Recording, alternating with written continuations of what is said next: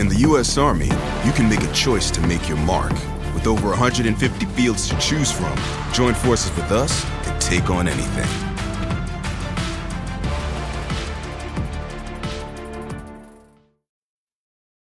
Eccoci qua in diretta.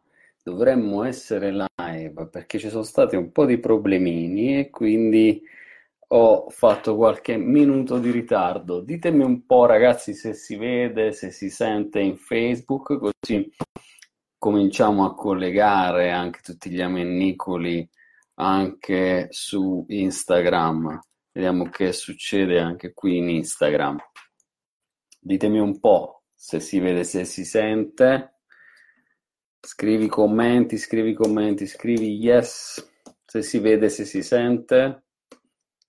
Marzia, ciao cara, si vede? Si sente?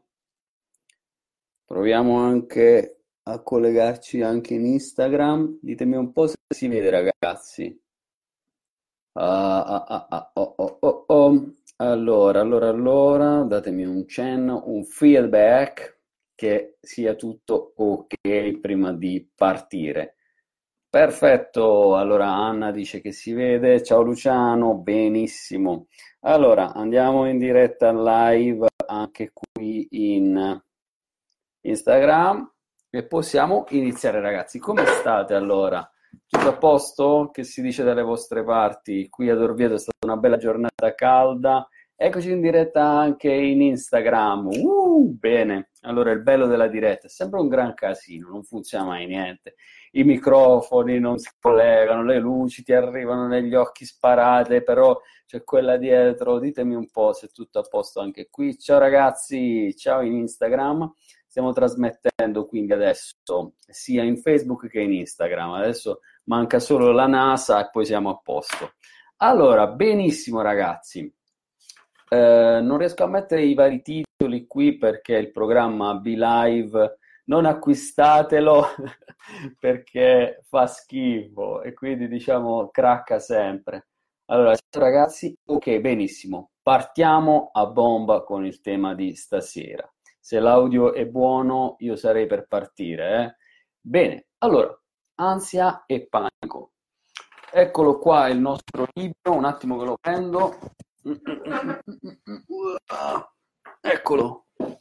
Eccolo qui, anzi no problem, benissimo. Sono contento che diversi di voi già hanno fatto le recensioni, lo stanno leggendo, mi state dicendo che è carino il libro, è venuto pure un bel malloppetto, insomma, mm, soddisfacente, ma la cosa più interessante sono le vostre recensioni. Qualcuno ha scritto un libro scritto con il cuore che veramente, insomma, si legge tutto d'un fiato e questo mi fa veramente, veramente piacere. È vero che il libro è stato scritto con il cuore, cioè non solo con il cuore, ma anche con la mente, ma soprattutto con il cuore, perché ho scritto questo libro non per creare l'ennesimo manuale di psicologia, ma per dare uno strumento pratico e operativo a tutte le persone che me l'hanno chiesto e che continuano a chiedermi, Roberto, io ho l'ansia o il panico, non sapete quanta gente mi scrive ogni giorno che cosa posso fare per superare questa roba qui?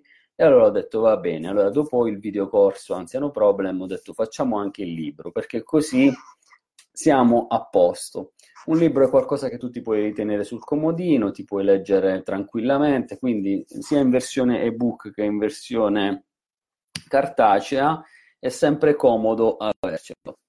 Ciao a tutti, allora ciao Anna, ciao Monica, ciao Maria, ciao Stefi, Ok, eccoci qua. Allora, parliamo quindi di ansia e panico. Ho pensato di fare quattro live, una su ognuno dei quattro pilastroni del metodo CASA. Come sapete, CASA è un acronimo. Vediamo chi indovina. La C sta per...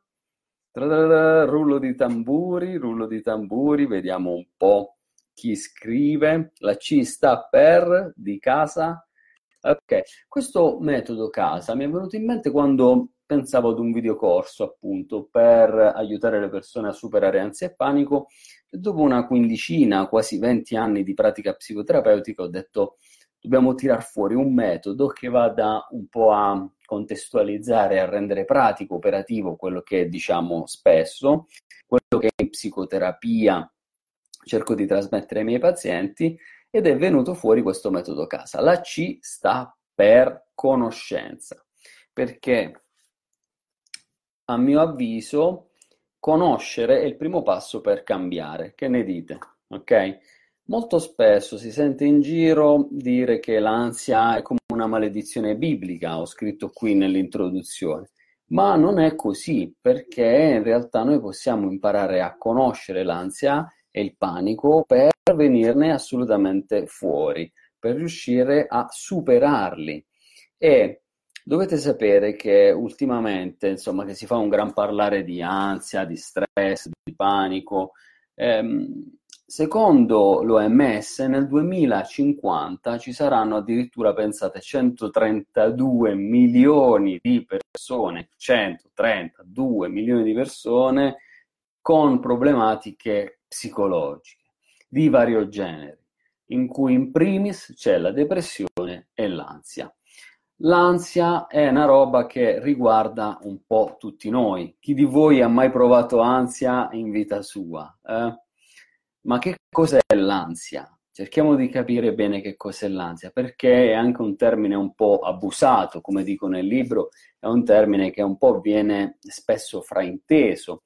Noi diciamo ho l'ansia per dire qualsiasi cosa. Invece l'ansia può avere delle connotazioni in qualche modo psicopatologiche oppure no. E infatti il primo capitolo che si chiama proprio Conoscere l'ansia L'ho voluto iniziare con una frase di Leo Buscaglia, ditemi se vi piace. Dice: Ogni volta che noi impariamo qualcosa di nuovo, noi stessi diventiamo qualcosa di nuovo. Questo per dire che la conoscenza eh, è quando noi cerchiamo di imparare, di apprendere qualcosa di nuovo, come può essere la lettura di un nuovo libro, imparare una nuova tecnica, un nuovo metodo, che è quello del metodo casa, noi diventiamo altre persone, perché acquisire conoscenza significa acquisire potere, acquisire la possibilità di migliorarci. Veronica dice bellissima frase. Come si chiama il libro? Si chiama Ansia, no problem. Allora, eh, immaginati la scena, sei al supermercato, sei lì che stai facendo la spesa, cominci a buttare dentro le solite cose, per, non hai tempo, e a un certo punto, mentre sei lì che fai la spesa, inizi a sentir salire l'ansia, una sensazione di disagio eh, generalizzato, le mani iniziano a sudare, la bocca la senti secca, il respiro diventa affannoso, il cuore inizia a battere velocemente, ti prende un po' di tachicardia, non so se è mai successo, e a un certo punto cominci a pensare, oddio, se mi sentissi male, cosa succederebbe adesso? Eh? E quel tipo di pensiero può innescare quello che chiamiamo l'attacco di panico, cioè quell'episodio, quella, quell'episodio molto forte che ti viene, che dura 5-10 minuti, spesso la gente finisce in seguito in pronto soccorso perché pensi di stare per morire. Non è una roba bella, anch'io l'ho provato perché anch'io ho sofferto di ansia e di attacchi di panico per un periodo della mia vita e quindi capisco molto bene i miei pazienti e le persone che vengono da me e che mi dicono Roberto, io ho una paura, una FIFA blu, ho una paura incredibile che mi ritorni l'attacco di panico. Perché si innesca un circolo vizioso in cui la paura che si possa ripresentare un attacco non fa altro che portare la tua mente sempre lì e più hai paura che quell'evento si verifichi e più in qualche modo, tra virgolette, te lo stai tirando, nel senso che la nostra mente è in grado, anche attraverso tutto ciò che cerca di allontanare, di eh, reificare, in grado di rendere effettivo e concreto una nostra paura.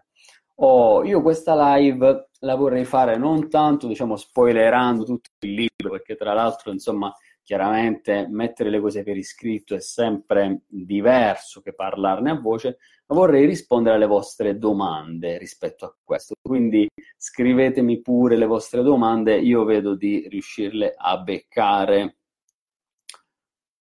Ciao Roby, dice Barba Piz. Non ricordo se il tuo ultimo video, quello dove hai parlato del fatto che se non si vuole passare per deboli non si devono confidare agli altri i propri problemi. Ecco, ok, mi dai uno spunto interessante perché parlando dell'ansia e in particolare del panico, quello che si verifica, e che ho scritto qui, perché il primo capitolo è conoscere l'ansia, hm?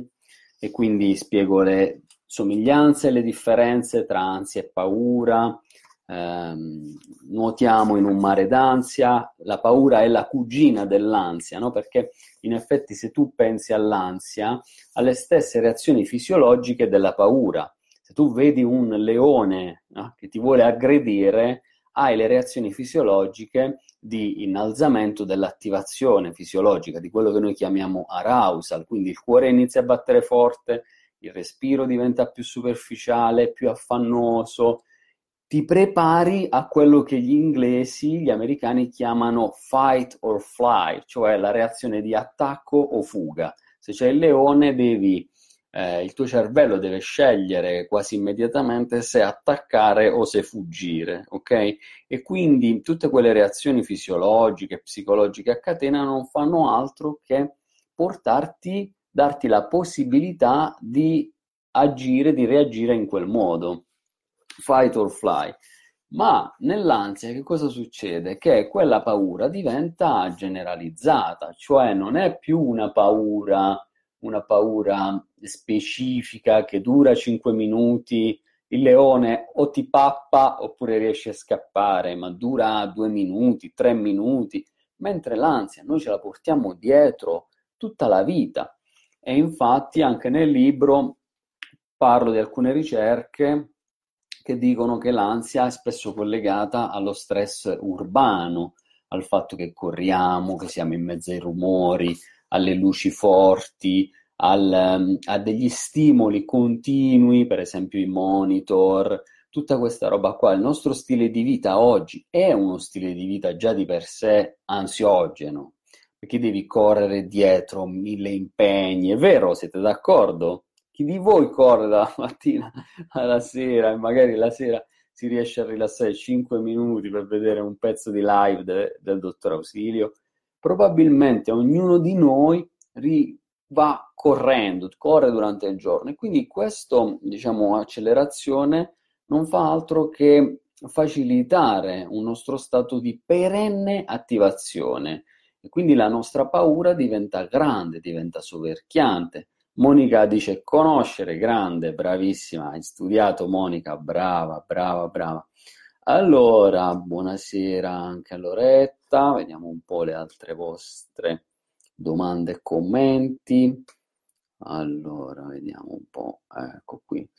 Ecco, Marcella dice, bruttissimo, sì, sempre si scatena in panico, sono sempre andata in ospedale, c'è sempre paura. Ecco, esattamente. Nell'attacco di panico si verifica che spesso la persona corre in ospedale.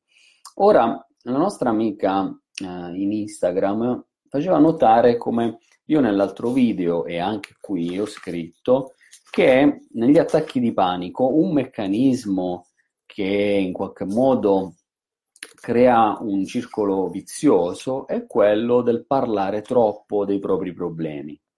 Cioè, quando noi abbiamo dei problemi, in particolare dei problemi di ansia, che cosa tendiamo a fare? Tendiamo a parlarne un po' con tante persone. Il fatto è che se lì per lì comunque noi abbiamo la sensazione di scaricarci, di stare meglio, di um, condividere con gli altri quel nostro stato di malessere e quindi abbiamo la sensazione di poterlo in questo modo maggiormente padroneggiare, sopra una certa soglia questo atteggiamento diventa disfunzionale. Perché? Perché se tu parli troppo di una roba non fai altro che identificarti con quel sintomo. E infatti io a volte sento i miei pazienti quando arrivano nel mio studio che dicono io sono l'ansia fatta persona, oppure io sono una persona ansiosa, ansiosissima. Ok? Quando tu ti identifichi con quest'ansia, diventi l'ansia, diventa difficilissimo poi uscirne. Quindi il mio consiglio è di parlarne poco è di parlarne con le persone giuste, in primis con il tuo psicologo, con il tuo psicoterapeuta, perché se no altrimenti, ad esempio, la persona che ha avuto l'attacco di panico al supermercato, la signora che ha avuto l'attacco di panico al supermercato, chiederà a suo marito di accompagnarla sempre a fare la spesa, ma questo che il marito gli dà diventa quello che noi chiamiamo un aiuto che danneggia, e cioè vale a dire che tutte le volte che il marito accompagna la signora a fare la spesa, la signora riceve due messaggi, uno esplicito, e cioè io ti voglio bene e quindi ti accompagno a fare la spesa, ma l'altro implicito è molto più pericoloso, e cioè io ti accompagno perché tu non sei capace di farlo da sola. Eh? E questo non fa altro che cristallizzare quello stato di ansia e quello stato di ansia diventa, come dice Soleva, eccola qui, un'ansia generalizzata. Un'ansia generalizzata. Quali sono i sintomi dell'ansia generalizzata? I sintomi dell'ansia generalizzata sono una facile uh, affaticabilità, un senso di irrequietezza, delle preoccupazioni mentali, la difficoltà a concentrarsi. Molto spesso la gente viene e dice io ho problemi di memoria perché non mi ricordo niente, ma spesso i problemi di memoria non sono in realtà problemi di memoria, ma sono problemi relativi all'attenzione. Cioè che succede? Che tu quando leggi un qualcosa, quando qualcuno ti parla, non sei attento perché sei in ansia e quello stato di ansia ti porta fuori dal momento presente e hai a quel punto sempre più difficoltà a ricordarti le cose. Mm? Oh, per esempio, Gabri dice: Io mi sveglio, ma è come se non avessi dormito. E durante la giornata sono stanco e ho sempre pensieri negativi, ho paura che mi succeda sempre qualcosa. Ti ringrazio, Gabri perché hai proprio descritto in poche parole quello che è descritto nei manuali e quello di cui parlo anche qui nel libro, e cioè che l'ansia molto spesso provoca anche problemi a livello del sonno, quindi diciamo tu ti ritrovi a dormire male o a non dormire affatto, ad avere dei risvegli precoci, difficoltà di addormentamento e di per sé la privazione di sonno non fa altro che aumentare l'ansia. Tant'è vero che se tu provi, se non sei una persona ansiosa e provi a non dormire per uno, due, tre giorni, succede che cominci a sentirti in ansia. Per esempio, inizi a sentire dei dolori, dolori al petto, oddio sarà l'infarto, poi se sei anche ipocondriaco, perché spesso la persona ansiosa è anche un po' ipocondriaca, cioè tende a, a, ad enfatizzare i sintomi fisici, eh? chi di voi si ritrova in questo? Eh, che sentiamo un doloretto e subito pensiamo al tumore al pancreas, oppure all'infarto, oppure a qualsiasi altra cosa, malattie degenerative, eccetera perché l'ansia ci fa stare sempre in allerta. È come se avessi preso 70 caffè di seguito e non li riuscissi a smaltire. Ok? Un'altra roba che dà l'ansia è quella dell'irritabilità. Qualcuno ci dice qualcosa e noi subito lì tan, scattiamo come delle schegge, come delle molle. È vero? Allora, vediamo le vostre domande. Gianluca dice: Io ansia e panico. O... Soleva dice: Io faccio sempre tutto da sola, però ne soffro sempre. Eh, certo, certo, non è che il non parlarne di per sé risolve le cose, anzi, poi dipende dalle situazioni, perché ci sono persone che invece hanno il problema opposto, cioè che non parlano mai delle proprie questioni, delle proprie situazioni e quindi in quei casi invece è importante che noi iniziamo ad aprirci un pochino è sempre lo psicologo quello che ti deve indirizzare, che ti deve dare una mano e che ti deve creare le condizioni perché tu stia bene, ok? Ecco, vediamo e dice, anch'io ho qualche problema di memoria, eccolo lì. Ok, ciao Terry, vediamo se ci sono altre domande qui sotto. Ok, appena arrivato a casa, dopo riguardo con calma. Sì, infatti potete riguardare poi questa live sulla pagina Facebook Roberto Ausilio. Vediamo se ci sono altre domande qui. A me succede, dice Marisa, che quando non posso controllare le cose che non riguardano me, ad esempio mia figlia, che tra l'altro ha 21 anni, mi prende piano piano l'ansia, con tutti i suoi sintomi, come tu dicevi. Ecco, ottimo Marisa, grazie, perché questo discorso ci introduce a un altro macro argomento che è quello del controllo. Molto spesso la nostra ansia deriva dalla tendenza che abbiamo a voler controllare tutto un po' siamo costretti, perché diciamoci la verità. A chi di voi capita qualche volta di dimenticarsi di pagare, che ne so, una bolletta, oppure c'è una scadenza, oppure c'è la rata di qualcosa, di qualche figlio, eccetera? Perché abbiamo talmente tante di quelle cose da tenere a mente, o sui vari file Excel, piuttosto che Outlook, rubriche telefoniche, non si capisce niente, notifiche e quindi le cose ci sfuggono di mano, eppure viviamo in un'epoca storica in cui il controllo è fondamentale e a tutti noi è richiesto un livello di controllo pauroso, incredibile. Io se ripenso ai miei nonni, avevo un nonno che faceva il contadino, ok? Quindi doveva solo controllare che sostanzialmente gli attrezzi erano in ordine, i campi erano a posto e tutto quanto, il raccolto aveva anche lui le sue preoccupazioni, ma non erano le miliardi di preoccupazioni, miliardi di preoccupazioni che abbiamo noi oggi. L'altro nonno faceva il muratore, era fabbricatore di, di case, quindi anche lui aveva le sue preoccupazioni, non è che non avevano preoccupazioni, solo che erano persone più concrete, che lavoravano con le mani, insomma, mentre noi siamo, viviamo totalmente diciamo, dal collo in su sostanzialmente e dal collo in giù pochissimo. Quindi al limite portiamo il nostro corpo in palestra. Chiaramente questo sovraccarico mentale, questo sovraccarico cognitivo, questo utilizzo anche secondo me della vista così, ehm, così spinto perché siamo sui monitor, sui social, dobbiamo guardare, osservare, vedere, vedere, vedere non fa altro che enfatizzare la nostra tendenza al controllo e quindi ci ritroviamo a essere ipercontrollanti ma a non riuscire a controllare. Perché come dicevi giustamente tu Marisa, il controllo è una roba paradossale, più cerchi di controllare e meno riesci a controllare.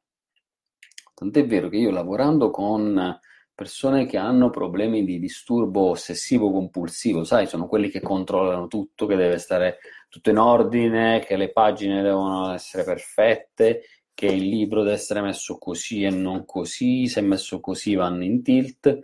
Lì quel controllo è un tentativo di tenere a bada sempre lei, l'ansia, perché bisogna in psicoterapia andare a superare l'ansia che è sottostante, perché se superi l'ansia sottostante allora anche il controllo si può allentare. Viceversa, se lavori solo sul controllo, il controllo non si allenta.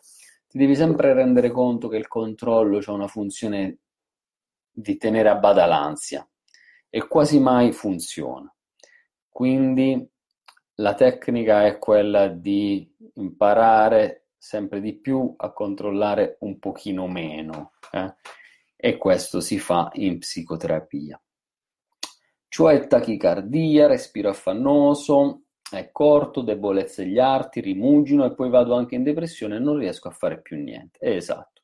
Ansia e depressione vanno spesso a braccetto, e cioè una persona ansiosa, come spiegava Marisa, dopo un po' si deprime perché non riesce più a fare le cose, anche perché l'ansia brucia energie, è come un fuoco che è sempre acceso, no? È come se il leone sta sempre lì a morderti le chiappe, sempre lì per morderti le chiappe in qualsiasi momento. Quindi tu sei sempre iperattivato e in quello sforzo di iperattivazione stressante bruci un sacco di, un sacco di calorie, un sacco di energie. Tant'è vero che anche l'ansia ha a che fare con le disfunzioni poi metaboliche.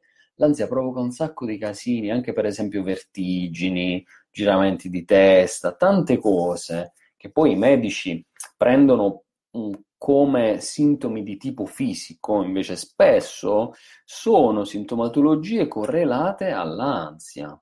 Sintomatologie correlate all'ansia come tali vanno trattate. L'ansia alla lunga può provocare malesseri anche a livello intestinale, può provocare meteorismi, può provocare gonfiori, può provocare difficoltà mh, dell'apparato digerente, cioè perché il nostro corpo, corpo e mente, sono un tutt'uno, quindi quando tu vivi una situazione ansiosa per tanto tempo, ne risente tutto l'organismo, quindi non sottovalutate l'ansia. A me qualcuno mi ha detto, avevo fatto un video che dicevo, è vero, di ansia si può morire. Ah, si è scatenato il putiferio, non è vero che di ansia si può morire, così ci fai spaventare ancora di più.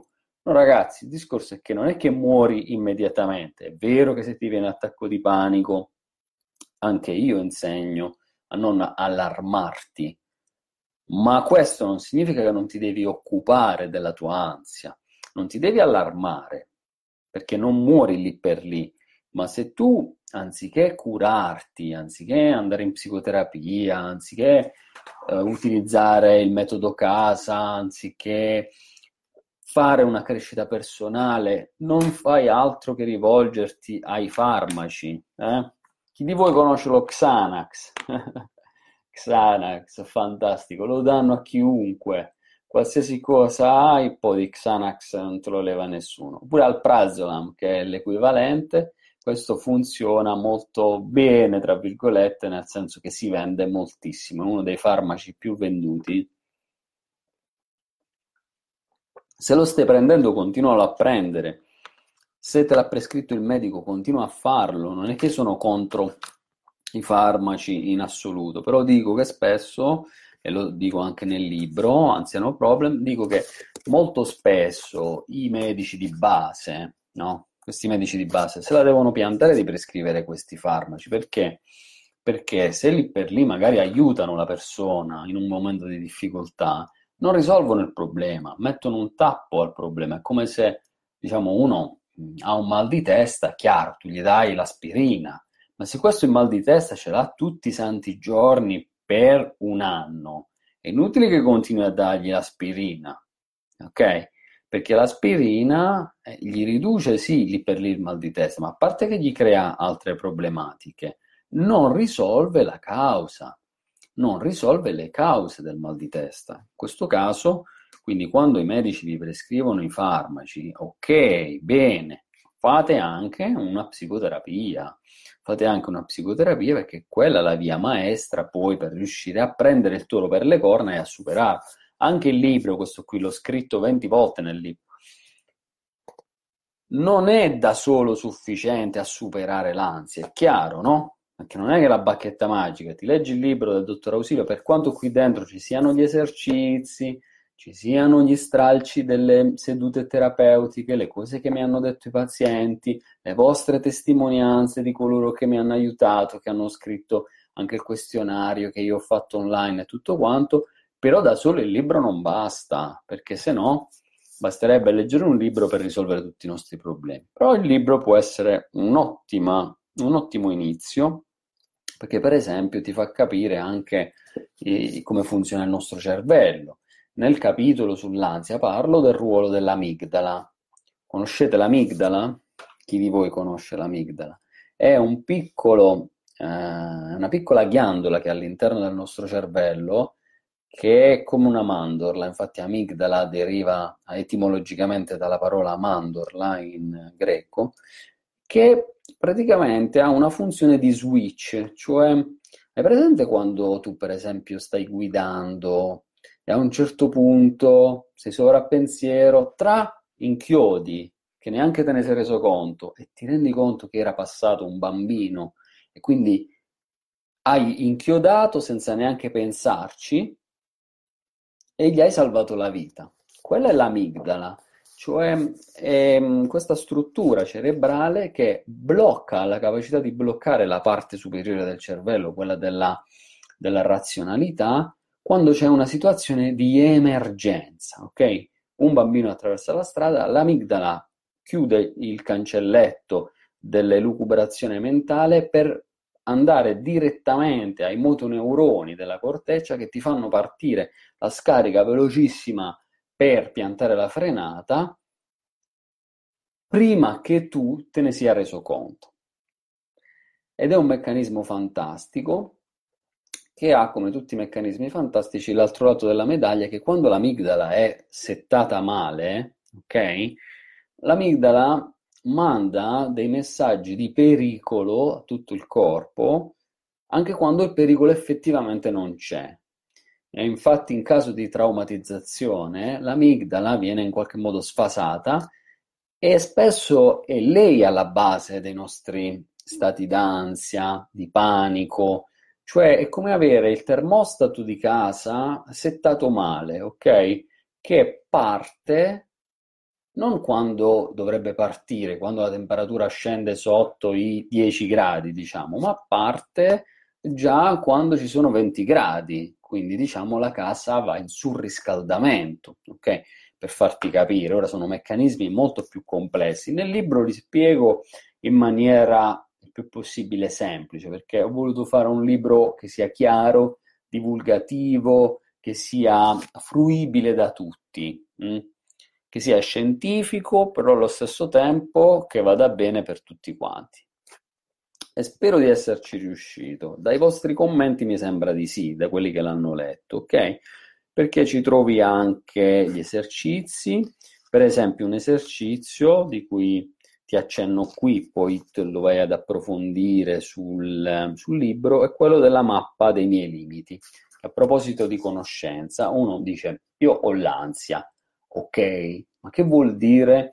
L'esercizio della mappa dei limiti consiste nel fatto che tu ti porti una tabella, una tabella te la porti sempre con te, in cui tu scrivi l'orario in cui ti viene un episodio di ansia, la situazione, per esempio sto per prendere l'autobus, sono le 8, quali sono i sintomi fisici che tu sperimenti, quindi sento per esempio la sudorazione delle mani piuttosto che la tachicardia, questo ti aiuta a focalizzarti di più su quelli che sono i tuoi stati interni, ad aumentare la capacità di lettura. Poi quelle che sono le tue emozioni, ho paura, per esempio, sto, cose, qual è questa emozione che stai provando? La paura. Cioè il fatto di riuscirla a dire te stesso e di scriverlo ti aiuta tantissimo perché ti fa fare contatto con questa roba qui e ti aiuta a venirne fuori, conoscere per agire. Quali sono poi i tuoi pensieri? Penso che se mi sento male, se mi sentissi male sull'autobus farei una figura di cacca, per esempio, no? Ok? E la gente penserà che sono debole, questo è un pensiero e poi descrivi l'intensità di questo evento da 0 a 10, per esempio 7 piuttosto che 5, e vai a scrivere anche le tue tentate soluzioni, cioè quello che hai fatto in quel momento. Per esempio, ho provato a respirare in maniera con la respirazione diaframmatica, come ho insegnato nel, nel libro Anziano Problem, ok? Quindi tutto ciò, se tu lo fai, io lo consiglio di fare per tre settimane, ti aiuta tantissimo a capire meglio. Proprio l'altro giorno una ragazza, una mia paziente, mi ha detto, lo sai che leggendo il libro ho fatto l'esercizio, quello della mappa dei limiti, e mi ha aiutato molto perché adesso sono molto più consapevole rispetto a quello che mi succede. Prima era tutto un minestrone, adesso so bene che cosa mi succede. Oh, benissimo. Martina dice: L'ansia può passare senza psicoterapia, l'ho fatta tempo fa, ma con pochi risultati. Ecco, mi concentro al lavoro, non ci penso e non mi sento ansiosa. Siccome cammino veloce nel negozio del lavoro, sento i battiti accelerati, ma sono perché cammino veloce, non per ansia, giusto? tempo fa avevo tachicardia perenne. Un abbraccio, un abbraccio anche a te, cara Martina. Allora, mi dispiace sentire tanta gente, anche tanti di voi che avete fatto il questionario, che dicono che la psicoterapia non li ha aiutati. E purtroppo è vero, non tutte le psicoterapie funzionano, non tutti gli psicoterapeuti funzionano allo stesso modo. Ragazzi, la verità che mi rendo sempre più conto facendo questo lavoro ormai da vent'anni, che questo non è un lavoro facile, perché è tecnica ma è anche arte, cioè devi riuscire a trovare la chiave di volta e in ogni situazione spesso è diversa, anche situazioni simili hanno chiavi di volta risolutive a volte molto diverse, quindi molto fa l'esperienza, molto fa la preparazione del terapeuta, molto fa la sua sensibilità umana. Se fosse solo applicazione di una tecnica, basterebbero i chatbot, basterebbero i robot, basterebbe questo. Ma ancora non è così. Serve la psicoterapia, servono psicoterapeuti in gamba, psicoterapeuti bravi. Vi ho scritto una guida, una guida PDF gratuita che regalo a chiunque ne abbia bisogno, in cui spiego quelle che secondo me sono alcune regole di base per scegliere bene un bravo psicoterapeuta. Eh? Non solo io sono bravo, ma ci sono gli psicoterapeuti bravi, ma bisogna saperli scegliere bene. Molti, come anche me, lavorano anche online, quindi diciamo, uh, se ti serve, puoi trovare, oltre a me, dei bravi psicoterapeuti anche online. La psicoterapia online funziona anche bene. Anna che dice, si ricordi dottor Ausilio, i medici di base consigliano solo farmaci e non consigliano psicoterapie. Molte volte, ma chiedo perché, ignoranza. Esatto, è ignoranza e anche secondo me un po' di egocentrismo. Perché un medico purtroppo ancora, ragazzi, sti cavolo di medici, non tutti, però purtroppo ci sono questi medici che pensano che consigliare lo psicoterapeuta sia una specie di uh, resa della medicina, la medicina che si arrende alla psicoterapia e che invece sono tutte fesserie, perché praticamente la psicoterapia, anche secondo l'OMS, è il trattamento di elezione sia nei disturbi da stress post-traumatico sia nei disturbi d'ansia e di depressione. Quindi è importante che noi utilizziamo bene la psicoterapia insieme ad una buona farmacologia, perché i farmaci non è che sono da demonizzare, sono da utilizzare come strumenti. Mirka, la mia ansia peggiore si manifesta quando trovo traffico bloccato sull'autostrada. Purtroppo la sto evitando, ma è un casino. C'è qualcuno con questa fobia? Eh. Allora, qui ti può aiutare moltissimo la psicoterapia EMDR perché ti va a desensibilizzare quella situazione specifica. Probabile che tu ti sia sentito male durante una situazione analoga e che siccome il tuo cervello funziona per associazioni come il mio, come quello di tutti, ritrovarti in quella situazione ti può rinnescare tutta una serie di meccanismi che ti fanno immediatamente risentire in ansia, ok? Si può superare. Si può superare anche con una ristrutturazione cognitiva, come spiego qui, e cioè ti potresti chiedere che cosa posso fare per volgere a mio favore questa situazione? Per esempio, potresti dire quando mi trovo bloccato nel traffico, anziché eh, imparanoiarmi, anziché farmi prendere all'ansia, sai che faccio? Utilizzo una delle tecniche di respirazione descritte nel libro, ok? E questo ti può aiutare moltissimo a rilassarti. Il mio psicoterapeuta me l'ha insegnato la respirazione. Benissimo, ottimo. Oh, anche questo dico nel libro, la respirazione è importante, ma anche questa da sola purtroppo non funziona perché molta gente viene in terapia e dice eh, ma io ho fatto la respirazione, ho fatto yoga, ho fatto eh, piripi parava, ma non funziona. No, non funziona perché non hai risolto i problemi che sono alla base. Solo risolvendo i problemi che sono alla base puoi farlo, altrimenti è macello.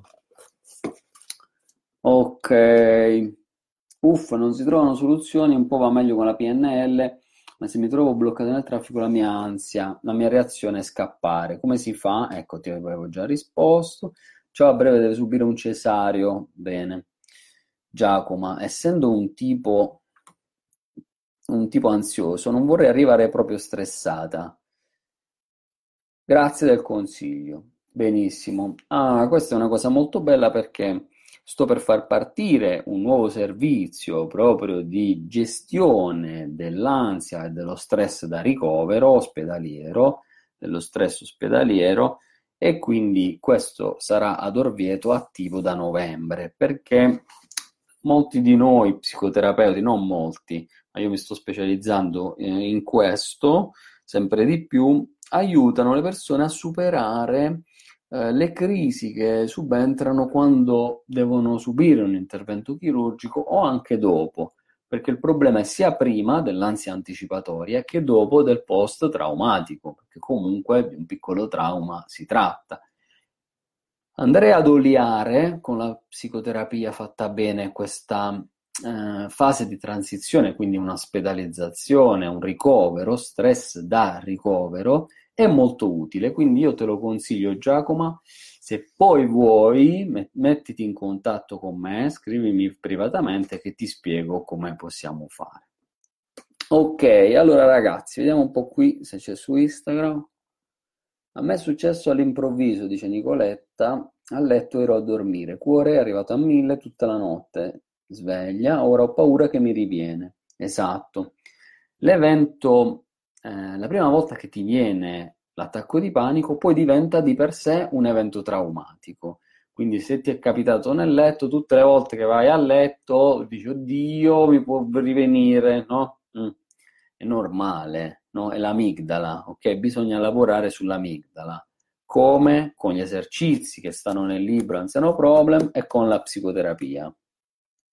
Ok ragazzi, allora, andando a concludere, io vi voglio dire che se veramente vogliamo superare l'ansia e il panico, dobbiamo leggere il libro Ansia No Problem. ah, scherzo però può aiutare.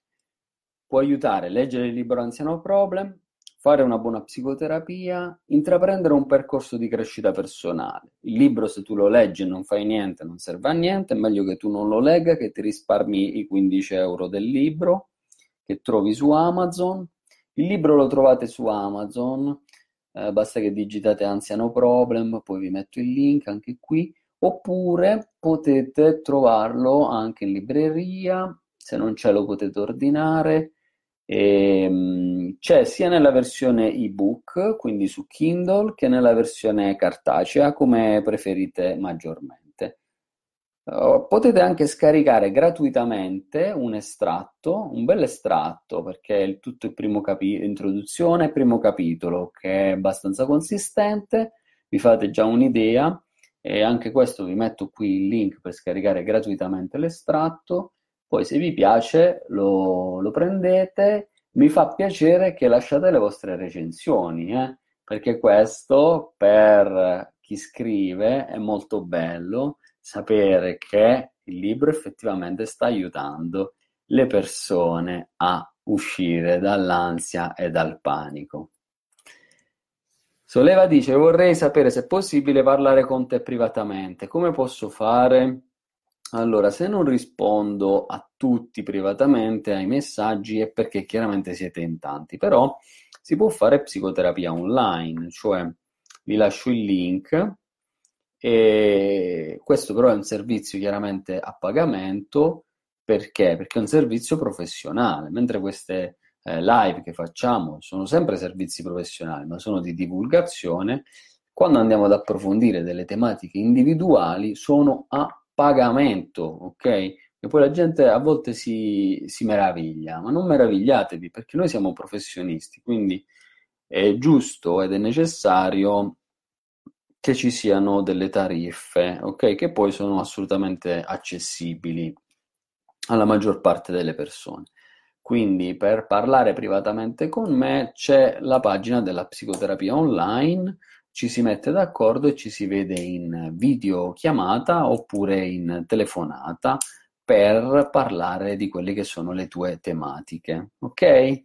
Ragazzi, io vi abbraccio con tutto il mio cuore. Adesso vado a dormire perché mi si cala un po' la palpebra a quest'ora e domani è lunedì e si ricomincia la settimana di lavoro.